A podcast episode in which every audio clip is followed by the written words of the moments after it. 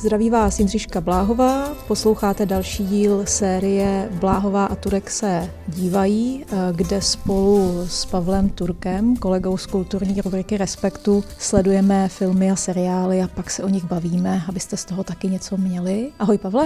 Ahoj Jindřiško. To je super, tohle. Takový speciální efekt. Teď se mám bát, že přijde vrah, ne? Asi tady se stalo totiž to, že zhasly světla. Ve studiu zhaslo světlo. Téma dnešního dílu je trochu jiné, protože většinou se díváme na pár dílů seriálů a pak se o nich bavíme. Tentokrát jsme ho zkoukli celý, jeden seriál, protože nám přišlo, že si zaslouží mít ty čerství dojmy po celé sérii, aby jsme si vlastně řekli, kam se ta série posunula. Já jsem viděla všechno, bavíme se o seriálu Dexter, nová krev. Pavlovi zbývají 2 díly, takže já se budu snažit mu neprořadit konec, což je trošku škoda. Ale není to vlastně na škodu, protože třeba někteří z vás jste to taky neviděli. A je to tedy pokračování po 8 letech série Dexter, která se vysílala na kanálu Showtime mezi lety 2006 až 2013. Tehdy velmi provokativní, získala si obrovskou popularitu a jejím hlavním hrdinou je forenzní kriminalista, specialista na krev a krevní vzorce, který je zároveň sériový vrah s nějakým kódem a ten kód je morální a on vlastně páchá vraždy tak, aby zabíjel jenom lidi, kteří si to zaslouží. Teďka jsme na novém teritoriu, nová krev, refresh a ta nová krev nesměřuje jenom k těm vraždám, k tomu, že to je teda o sériovém vrahovi, ale i o nové krvi do hry vstupuje figura jeho syna Harrisona, který ho kdysi nechal na Floridě s jeho matkou. A nebudeme tady dělat recap celé věci, ale jenom takovej výkop. Ten seriál byl vlastně jeden z nejvíc kritizovaných za to, jak skončil v roce 2013, že to byla úplně vlastně jakási katastrofa konce, finále, úplně nehodné celé té jako toho fenoménu. Nepodařilo se ho ukončit tak, aby fanoušci byli spokojení, tahne se s ním ta pověst jako úplně jednoho z nejhorších finále televizních sérií z kvality TV obecně. A tady odchází na konci toho dílu ten sériový vrah Dexter Morgan, odjíždí na lodi do bouře a my se domníváme, že zemřel, ale on se po letech vlastně vynoří a vynoří se na severu Spojených států, kde pod novou identitou žije nový život v indiánské takové jako vesnici, která je součástí indiánské rezervace a je to nový prostě člen společnosti a od toho se odvíjí celý ten další děj, ke kterému se dostaneme.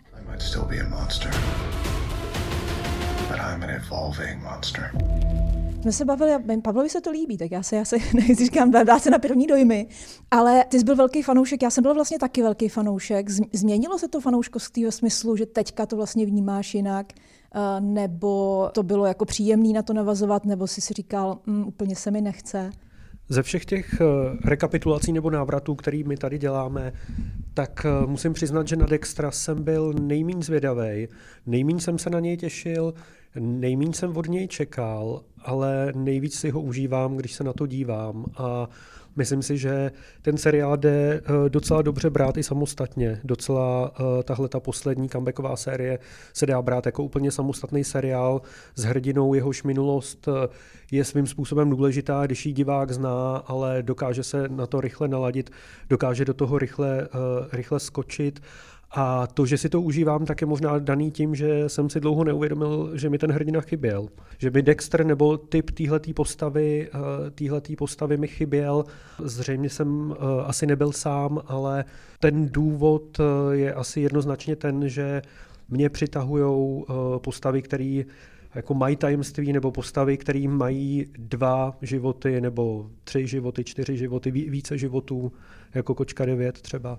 Ale je to vlastně něco, co je jako i typický pro nějakou současnost, i pro dobu, v které žijeme, kdy jako člověk je schopný nebo mocný na různých platformách vytvářet si různé identity a ten Dexter je v tomhletom pouze extrémní. A Já si vlastně hodně užívám ten konflikt toho, kdy si jako divák jsem nucený toho neustále promýšlet, co je vlastně pravá tvář, jako co je pravý já, jako že ten seriál už od té první, jako od těch prvních sérií tě nutí do tohoto jako myšlenkového nepohodlného výkonu, kdy tak moc seš zaměřená na negativního jeho hrdinu a tak moc vidíš svět jeho očima a zároveň pro něj hledáš pochopení a teď řešíš, kdy je Dexter pravej, jako jestli je pravej Dexter v zaměstnání, nebo je pravej Dexter ve volném čase, nebo je pravej Dexter v rodině, v komunikaci se svýma příbuznýma a tak. A to je něco, co ta série si zachovala do teďka. A zároveň se to ukazuje i v té nové sérii, že tenhle ten dvojaký, trojaký život tam vede daleko víc postav, daleko víc je to na tom postavený, protože aniž bych byl jako víc prozrazoval, tak samozřejmě tam nějaký jako rodová kletba rodu Morganů se jako promítá a dopadá i na jeho syna Harrisona, zároveň je tam vztah jako od otce a syna, takže já jsem s tím návratem toho seriálu vlastně hodně spokojený a Dexter ze všech těch hrdinů, o kterých se tady bavíme, vlastně stárne nejpřirozenějším způsobem, protože i ten jako masový vrah, i sériový vrah může svou práci vykonávat v pozdějším věku. A to se asi dostaneme k masový vrah a sériový vrah jsou rozdílná. Já se omlouvám a já vím, jaký je v tom rozdíl a bylo to neuvážený. Ne, jenom jako pro naše posluchače, kdyby chtěli vědět, tak můžeme tady udělat FBI okénko o rozdílu mezi sprýker s sériovým vrahy, masovými vrahy. Sériový vrah je kdokoliv, kdo spáchá více než 2 vraždy v rozmezí více než 72 hodin.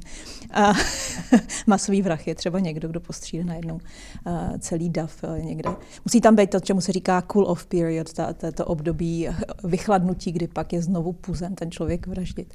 Vlastně to jsme měli, to tady můžeme udělat celé, můžeme to celé přešaltovat, já jsem úplně pro, já mám jako fenomén sériových vrahů, ze kterého Dexter teda mimochodem velmi intenzivně logicky vychází, což je na jednu stranu širší nějaký společenský fenomén, popkulturní fenomén Spojených států, obecně ta fascinace sériovými vrahy, se kterou si ten seriál hraje do určité míry, převrací nějaké vzorce, to, jak jsou sérioví vrazi vlastně vnímáni a klade dost jako znepokojivé otázky, které se týkají i toho, co jsi zmínil, vlastně toho hraní těch rolí nebo toho přijímání těch různých rolí, kdy i ten Dexter hraje vlastně, ta jeho výzva tomu divákovi, kdy se mu servíruje vlastně někdo, kdo by měl být negativním hrdinou, prostě zločinec v podstatě, který má ale ty 2 tváře toho spořádaného bratra, ale není to vlastně přetvářka, u něj je to vždycky snaha být tím nejlepším člověkem do té doby, dokud může a pak vlastně tu negativní černou temnou stránku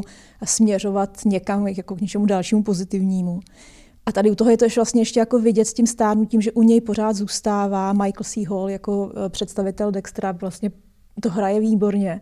Tam zůstává taková ta zajímavá zlom mezi tou nevinností. Není mu přirozený být člověkem, tak jako musí se ty sociální role učit, jak být partnerem, jak být synem, jak být spořádaným bratrem, jak být v tomto případě otcem. To je nová velká linka, že učit se, jak být otcem, a pořád testovat nebo snažit se pochopit, nebo snažit se dělat ty věci jako dobře, protože to pro něj není přirozené, a což si myslím, že je něco třeba, s čím se může identifikovat i plno lidí v úzovkách normálních, vlastně jako jak být v té roli jakoby dobře. A potom je tam ta nevinnost, že to, že on to vlastně neví, že on je takovej zranitelný v tomhletom, jak neustále hledá. A pak je tam ta sociopatie, kdy víme, že je schopný někoho jako zavraždit velmi systematicky, byť má ten kód a ten temný pasažér, jak on tomu říká, vlastně má nějakou naučenou, jako má nějaký kód, podle kterého on likviduje ty zloduchy. Tak to mám vlastně jako docela podobně. Že jsem si říkala, musím se k tomu vracet, chce se mi, jako z nějaký lojality k té postavě, která mě vlastně něčím jako hodně zajímala předtím. Tak jsem si řekla, dám to. A kromě teda jako, že jo, profese, že to člověk musí vidět profesně, ale byla tam nějaká jako míra jako potěšení z toho předchozího. A přijde mi, že to graduje, že tam jsou vlastně, že to jako docela roste uvnitř. Od té první, je to 10 dílů, že jo, tak ten první taková rozehra. A pak si myslím, že se jim daří docela dobře vtahovat toho diváka do té hry na tyhle různé tváře a různé role. Every day I walk through this world, faking it, knowing if someone knows who I am. That's it. Je tam pro tebe třeba nějaký jako silný moment, kdy jsi říkal, když to jako hodně chytlo, že teďka je to, co tě tam hodně jako začalo zajímat? No, je to v momentu, kdy my si tam uvědomíme, že, a to asi neprozradím nic moc extra, kdy podobně jako je to v těch předchozích epizodách a v předchozích řadách, tak se na scéně objeví další sériový vrah, který tam vlastně v tuhletu chvíli nedělá Dexterovi konkurenci, protože Dexter abstinuje od toho vraždění celou dobu a ten seriál začíná jeho relapsem. A v momentě, kdy mezi těmito dvěma postavami, mezi Dexterem a novým sériovým vrahem na scéně, se začne budovat napětí a zároveň jako přetahování o to, kdo tam bude výraznější figurou. Kdo bude mít navrch trochu. Kdo bude mít navrch, tak v tu chvíli mám pocit, že ten seriál nabývá ohromně na obrátkách a zároveň se na tom ukazuje i to, že tam jsou půvabný ty momenty toho Dextra, který vypad na 10 let z toho řemesla a chybuje. A chybuje ve všech ohledech při tom návratu. Není tak pečlivý, věci se mu nedaří, nedává si pozor, není tak ostražitej, všechno tohleto se tam vrací a dá se to přičítat jak vypadnutí z rutiny, tak postupujícímu věku a to je přesně, i ta zranitelnost se objevuje na tom nejbrutálnějším toho, co Dexter dělá. Vlastně, když jsi o tom mluvila, o těch jeho aspektech jistý asociálnosti nebo jeho nutnosti učit se role, tak myslím si, že ten Michael C. Hall je proto hrozně vhodný herec a není vlastně vůbec náhodou, že Michael C. Hall byl představitelem muzikálu Davida Bowieho Lazarus, kdy vlastně všechny Bowieovské figury mají tyhle ty kvality, mají tyhle ty jaksi kvality aliena, mimozemšťana, člověka, který nezapadá do světa a stojí vždycky na jeho okraji nebo nějak mimo a není schopen vlézt do jeho zákonitostí a dívá se na to jenom jako pozorovatel s tím, že teda žádná Bowieovská figura není vrahem, kromě Alba Earthling, který pracuje s konceptem vraždy jako uměleckého díla, ale tam je hlavním hrdinou detektiv. Jo. Ale jako, že úplně to v tu chvíli dává smysl, že to člověku docvakne, že tenhle ten herec je schopný to stvárnit tímhletím způsobem s touhletou jistou asociální křehkostí. A pak tam, ještě abych se vrátil i k těm předchozím sériím nebo i k té aktuální, tak mě na tom Dexterovi přišlo hrozně napínavý to, že my jsme z detektivek vždycky zvyklí to, že se detektiv postaví nad zákon. Buď vynese verdikt smrti nad vrahem, pro kterýho není dostatek důkazů a dožene ho na tu šibenici nebo na elektrický křeslo, případně se ho zbaví jinak a nebo zase jsou-li jako příliš důkazů k někomu nevinnému, tak dokáže zajistit to, že ten člověk uteče. Že vlastně my jsme jako diváci už od doby Sherlocka Holmesa nebo Hercula Poirota, o kterém tady budeme mluvit asi někdy později, zvyklí na to, že tyhle ty postavy umějí fungovat nad zákonem, ale tady na tom Dexterovi je vlastně zajímavý, že se nad ten zákon postaví někdo, kdo je zároveň ještě v našich očích zločinec. A není to postava detektiva, není to postava toho člověka, kterého celou dobu vnímáme jako zástupce spravedlnosti. A to mně přijde strašně podvratný na tom seriálu. A líbí se mi, že to tam zůstává teď, že pořád je tam napětí mezi tou stránkou, co je zákon a co je spravedlnost a kam až se kdo může pustit, což je hrozně dobře vidět v minulý sérii na vztahu s jeho sestrou Deb, v té současné na vztahu s jeho partnerkou Angelou, která je šéfka místní policejní stanice. Tam to je vlastně, ten zákon je o tom hraní rolí, že oni vlastně začíná to tím, že ten efekt té stahující se smyčky, na kterém vlastně do velké míry stojí ta přitažlivost, nebo to vnitřní napětí, kdy stejně jako v těch předchozích dílech Dexter jednak na ně přitažlivý to, že má tu kontrolu nad tím světem, že vlastně jako člověk, který je vržen do nějakého geneticky a sociálně jako smrtícího koktejlu, kdy vlastně se z něho vysvobozuje tím, že vraždí.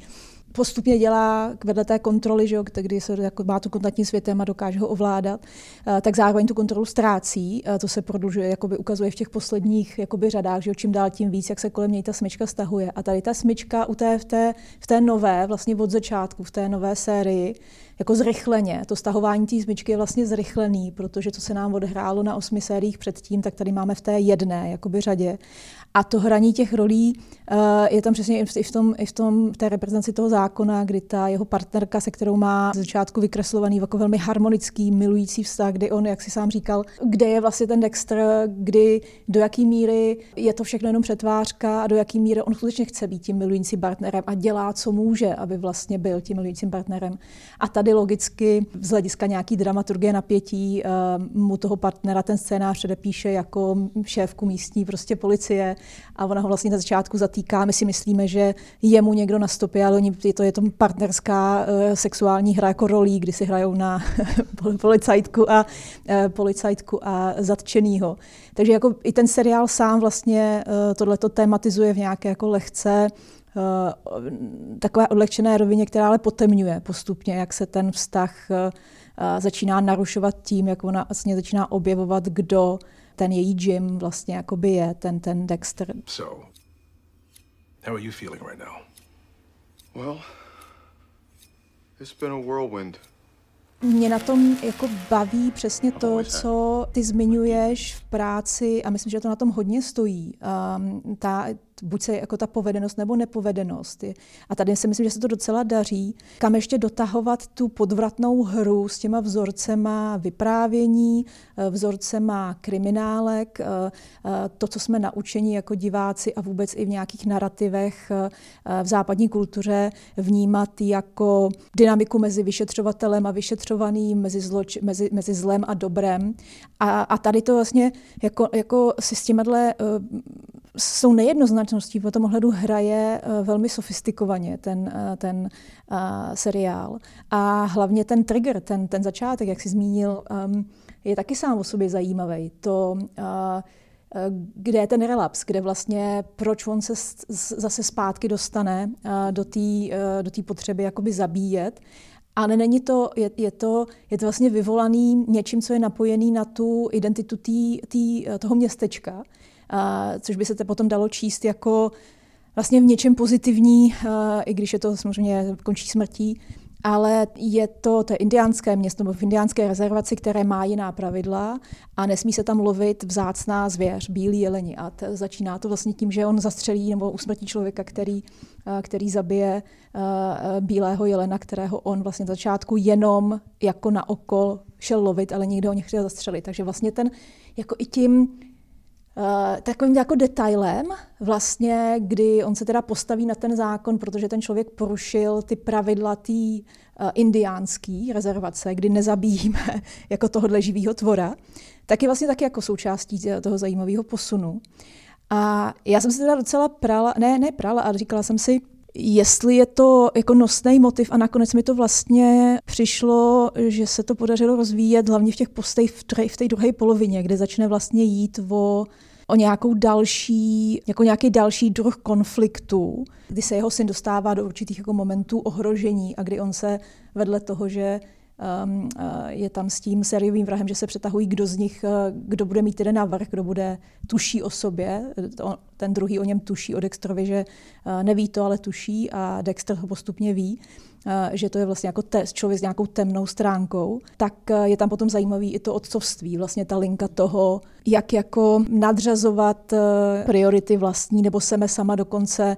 A to tápání jako poměrně inteligentně přenesli na tu rovinu když už teda nemá tu sestru, která tam vstupuje, samozřejmě ona umře, že jo, ale vstupuje tam nějakýma jeho jako vidinama, vizema, kdy se ho snaží dotlačit, tomu byl dobrý člověk, tak je tam pak další úplně jako nová rovina toho, co teda s tím hraním těch rolí a s tím hledáním sebe sama nastane, když do toho vstoupí dítě, vlastně jako potomek. A teďka najednou je vystavený, že všem těm jakoby novým otázkám a novým vnitřním prutím. Ale hele, mě vlastně jako zajímá, já tohleto osobně jako vlastně neřeším, protože my jsme si už o tom říkali, já nejsem typ diváka, který by moralizoval nad postavama, jako že by mě že bych je vnímala jako lidi z masákeva, který dělají nějaký amorální činy. Je to prostě nějaký jako fikční svět a většinou ty čtení, i jak je to napsané, je to často jako nějaká metafora, nebo často k nějakému jako rozjímání, nebo úvaze, nebo nějaká jako symbolika. Hodně ten seriál byl kritizovaný hodně za relativizaci vlastně násilí, nebo byl vnímaný jako že je nebezpečný v tom, jak ospravedlňuje vraždění, že vražda nikdy nemůže být morální. A vnímáš to takhle? Jako, nebo znepokojovalo tě někdy to, že jsi se prostě díval na, že jsi se identifikoval s sériovým vrahem? Že vlastně se s ním dokážeš jako identifikovat? Myslím si, že já jsem v tomhle hodně podobný divák jako ty, protože taky nemám na fiktivní postavy morální nároky a zajímá mě i ten myšlenkový experiment, vstoupit do kůže někoho jiného, dívat se na svět očima někoho jiného, zkoušet si představit jinou zkušenost a všechno to, co dělá Dexter, jde interpretovat i jako do mýho jako obyčejního života ve chvíli, kdy ty věci jako nejsou vraždy, jo? Ale to, že člověk se nějak definuje ve svém pracovním prostředí, člověk se nějak definuje doma v rodině, v každý ze situací ukazuje trochu jinou tvář, je trochu pro někoho někým jiným, něco, co je přijatelný v jistých prostředích, je přijatelný, jako přijatelný někde jinde není, takže tady je to akorát vyhrocený a ukázaný v té naprosté názornosti toho člověka, který má tak obrovský tajemství a zrůdný tajemství, který nemůže vidět žádná jiná strana, ale člověka to pak dovede k těm otázkám, které jsem říkal i na začátku, jako kde je jeho pravý já, jestli to pravý já je, když je v práci výkonnej nebo drsnej šéf a všechny řve, nebo když je doma jako milující otec, který hraje na piano dětem a předčítá jim před spaním, jako kde vlastně leží to, čemu my říkáme pravý já, a často máme tendenci si idealizovat, že to pravý já je v té soukromé sféře a není v té veřejné sféře, protože veřejná sféra nám to neumožňuje stát se tím, kým jsme, ale vlastně je to do jisté míry nějaká sebeobraná iluze, takže tady je to vypjatý na té postavě toho sériového vraha, ale já i v tomhletom ohledu, kdy ten Dexter, ta poslední série je opravdu takový extrakt. Ta dextrovitost všech těch posledních sérií daná do takové bestovky z mýho pohledu až, tak nemůžu nevzpomenout ještě jiný seriál, který je k vidění na Netflixu, a to je seriál You.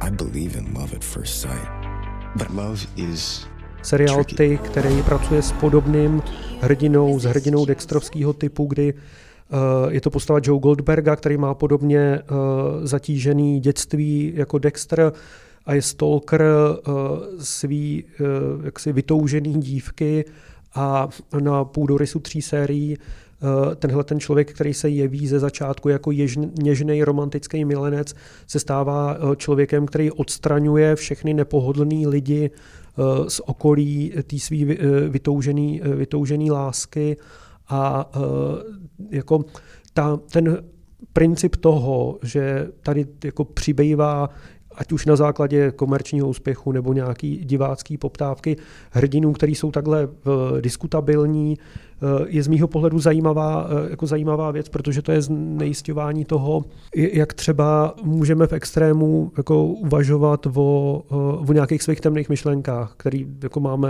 jako samozřejmě jako všichni. Jakože. A ten seriál Ty to dohání jako úplně do samotného extrému v tom smyslu, že fakt se tam řeší to, jak by se daly řešit problémy, kdyby bylo možné zabíjet lidi. A asi jako když si každý sáhne do svých nějakých nejtemnějších myšlenek, článek, tak mu dojde, že kdyby mu z života zmizel nějaký člověk, tak jako jistý potíže by se zmenšily. Zamkli jsme. A pro někoho bych to mohl být i já, jo. A jsou to vlastně, pro mě to jsou jako zajímavé myšlenkové hry, jako zajímavé myšlenkové experimenty, jak symbolicky jako vnímat různý typy našich sociálních rolí i to, jak řešit nějaký morální dilemata v těchto těch naprosto vypjatých extrémních situacích. Takže vlastně rád si odžívám tyhle ty návštěvy v kůžích a ve očích a hlavách někoho jiného, než že bych měl od toho distanci. A vlastně tím nebývám tím pohoršený. A zároveň ty postavy jsou udělané tak, aby ten soucit vzbuzovali, nebo abychom do nich docela snadno vlezli. Jo, zároveň jo, ale nikdy tě to v nich nenechá vlastně komfortně, jako což je součást přesně toho, že tě to vyzývá velmi sofistikovaně a staví tě to jako diváka tyhle ten typ rolí, včetně třeba Rodiny Sopránů, což je ta průkopnická série, která vlastně představila to, co dneska už považujeme tak jako takovou normu, ale ten typ toho morálně relativního, nebo ten morální relativismus v podobě toho antihrdiny, se kterým ale my nějak cítíme, jako soucítíme. Že největší mafián, prostě brutální šéf italské mafie je představený jako zranitelný člověk, který potřebuje psychoterapii, aby se dokázal jako vypořádat s tím, nebo najednou má jako depresi, má prostě záchvaty panický a potřebuje je řešit. A to je nějaké jako poličtění. A ty série jsou většinou napsané jako velmi sofistikovaně v těchto výzvách, v tom, že zaháčkují do nějaké identifikace, pak najednou konfrontují toho diváka s tím, že s čím se teda vlastně identifikuje, proč se s tím identifikuje.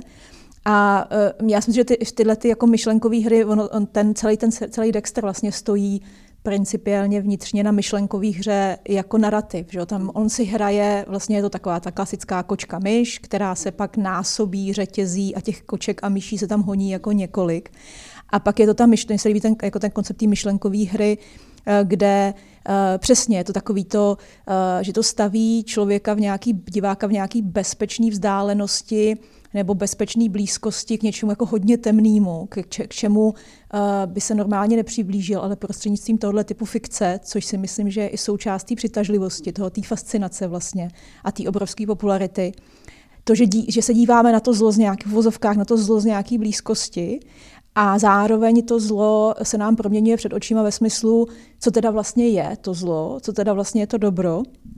A čeho by byl člověk třeba schopný, i když nebavíme se o nějakých jako extrémech, ale zároveň každý z nás si někdy řekl, já bych ho nejradši zabil, že jo? Nebo jako je to takový to, jako kam by člověk byl až schopný jako zajít. A mě na tom zároveň baví i ta figura jako toho mstitele, že jo, takový to rozehrávání, zase jako převracení té popkulturní a typicky americké figury mstitele, který v jeden moment zjistí, že zákon a právo selhávají a že je potřeba vzít jako spravedlnost do vlastních rukou.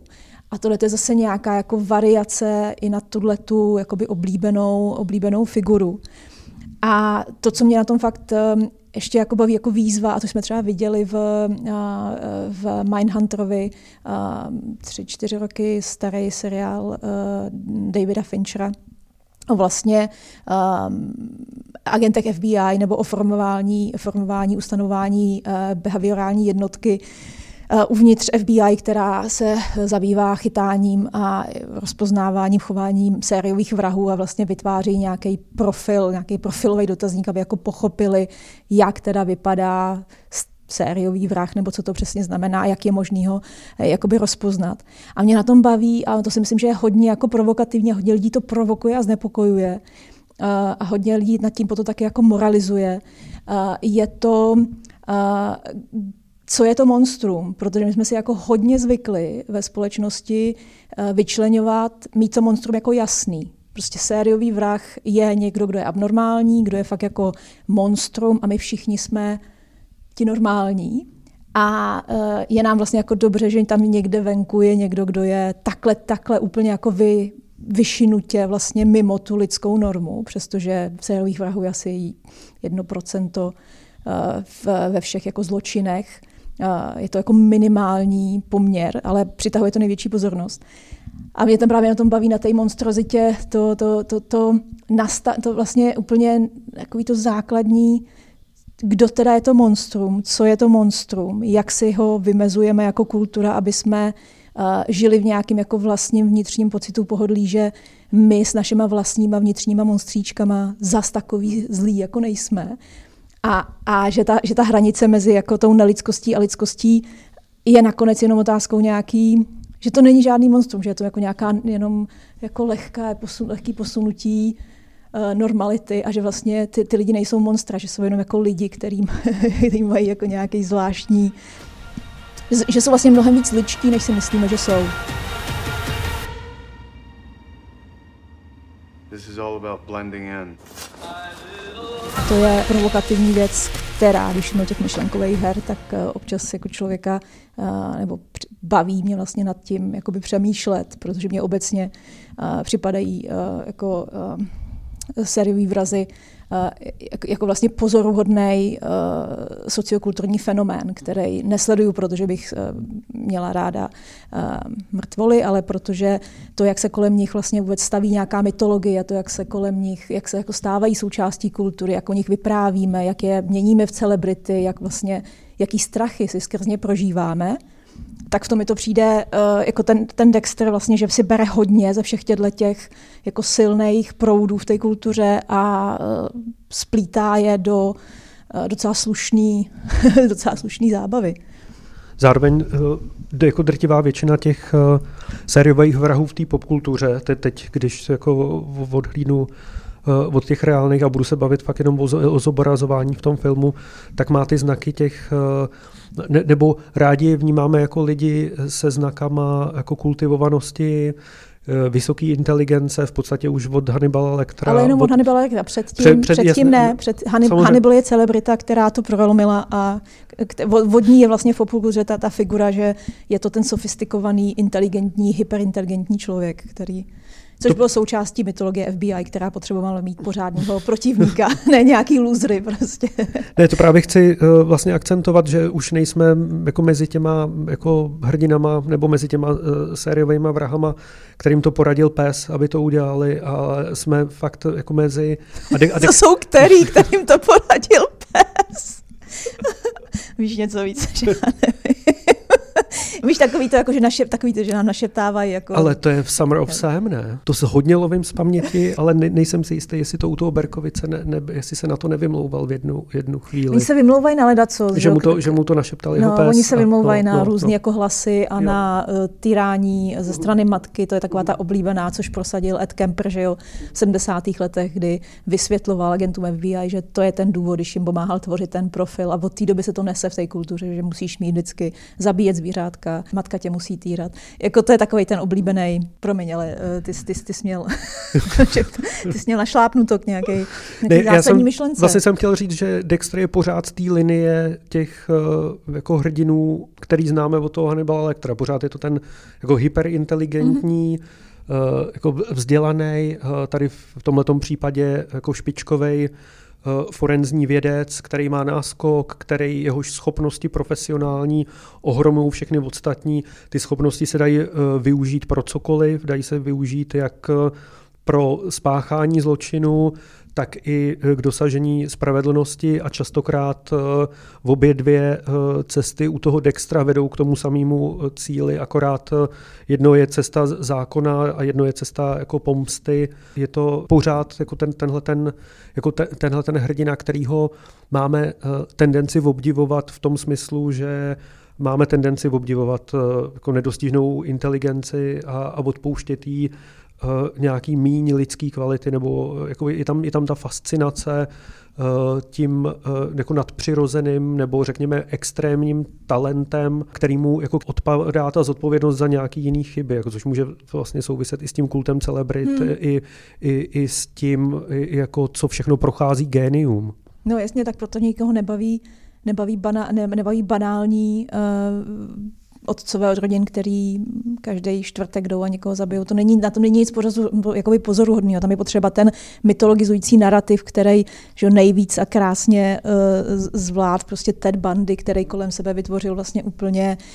člověk, který přesně vnesl do americké kultury to zpochybnění toho monstra, že on vypadal, jak kdyby, že by mohl za jiných okolností pomalu kandidovat na prezidenta, protože to byl velmi charismatický, prostě nedostudovaný právník a hrál ty role vlastně nesmírně jakoby dobře. A byl obdivovaný, měl miliony zástup žen, které mu psali milostné dopisy. A byl kultivovaný a vzdělaný.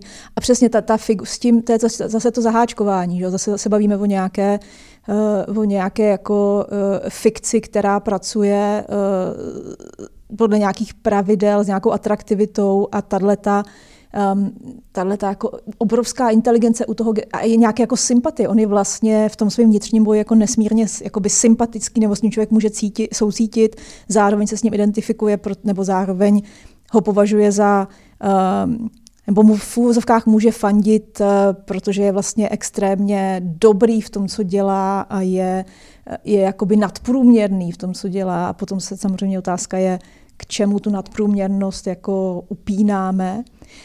A když jsi už zmínil tu sérii You, je docela vlastně zajímavý jakoby sledovat, kam se ta popkultura v tomhletom ohledu obecně posouvá. Ty jsi vlastně popsal jako jeden trend, kde se bere ten sériový vrah a ještě se víc jakoby, třeba tady v tom případě posune do nějaký rovny melodramatu manželského páru, který, nebo vztahového prostě dramatu, kde najednou to vraždění se prolíná s nějakým jako každodenním vztahovým životem a vůbec prožívání manželství a přežívání v manželství.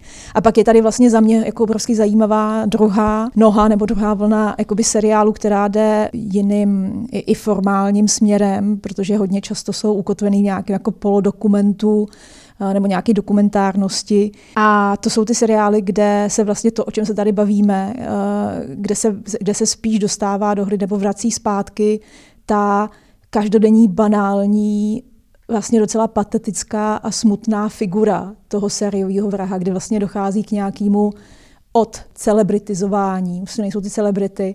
A třeba teďka švédská série Nečekaný vrah o vraždě Olafa Palmeho, švédského ministerského předsedy, nebo Zmizím ve tmě, nedávná prostě série o Golden Gate killerovi. Tak to jsou vlastně jako za mě hodně zajímavý vlastně momenty v té popkultuře, kdy najednou dochází k nějaké jako saturaci, kdy ten inteligentní, superinteligentní výkonný hrdina fascinuje, přitahuje, ale pak tady máme posun k tomu, že se na něj díváme tak, jak ve skutečnosti vlastně ty lidi jsou, že je to jako docela smutný pohled, že vlastně to není žádná glorifikace té figury, ale většinou jsou to fakt příběhy vyprávěné přes oběti, ale tím způsobem, aby byl akcentovaný to, že to nejsou nadpřirozené bytosti nebo skvělí, vynikající nebo pozoruhodní v něčem jako výjimeční lidé, jak oni sami o sobě taky jako často vyprávějí, nebo se snaží budovat tu svůj image. Nejsou to ty celebrity, ale jsou to fakty. Je tam ten smutek, je tam vlastně jako je jedna velká část popkultury se teďka kloní k tomu jako banálnímu smutku takovýhleho druhu existence. Což je vlastně docela zajímavý, jako si to dávat vedle sebe. Na jednu stranu si utíkat k Dexterovi a na druhou stranu pak sledovat vlastně tu realitu, co to, jaký to má vlastně dopady a odkud to jako pramení a jak je to vlastně přímý jako smutný a tragický. Nevím, jestli jsi viděl ty série. Já jsem neviděl to, co zmiňuješ. To budu muset dohnat.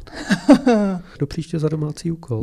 Nevím, jestli už to stihneš, ale do příště, protože do příště máme úplně jiný domácí úkol. Do příště oba dva budeme vřískat příště. Já myslím, že bychom měli dát vřískot.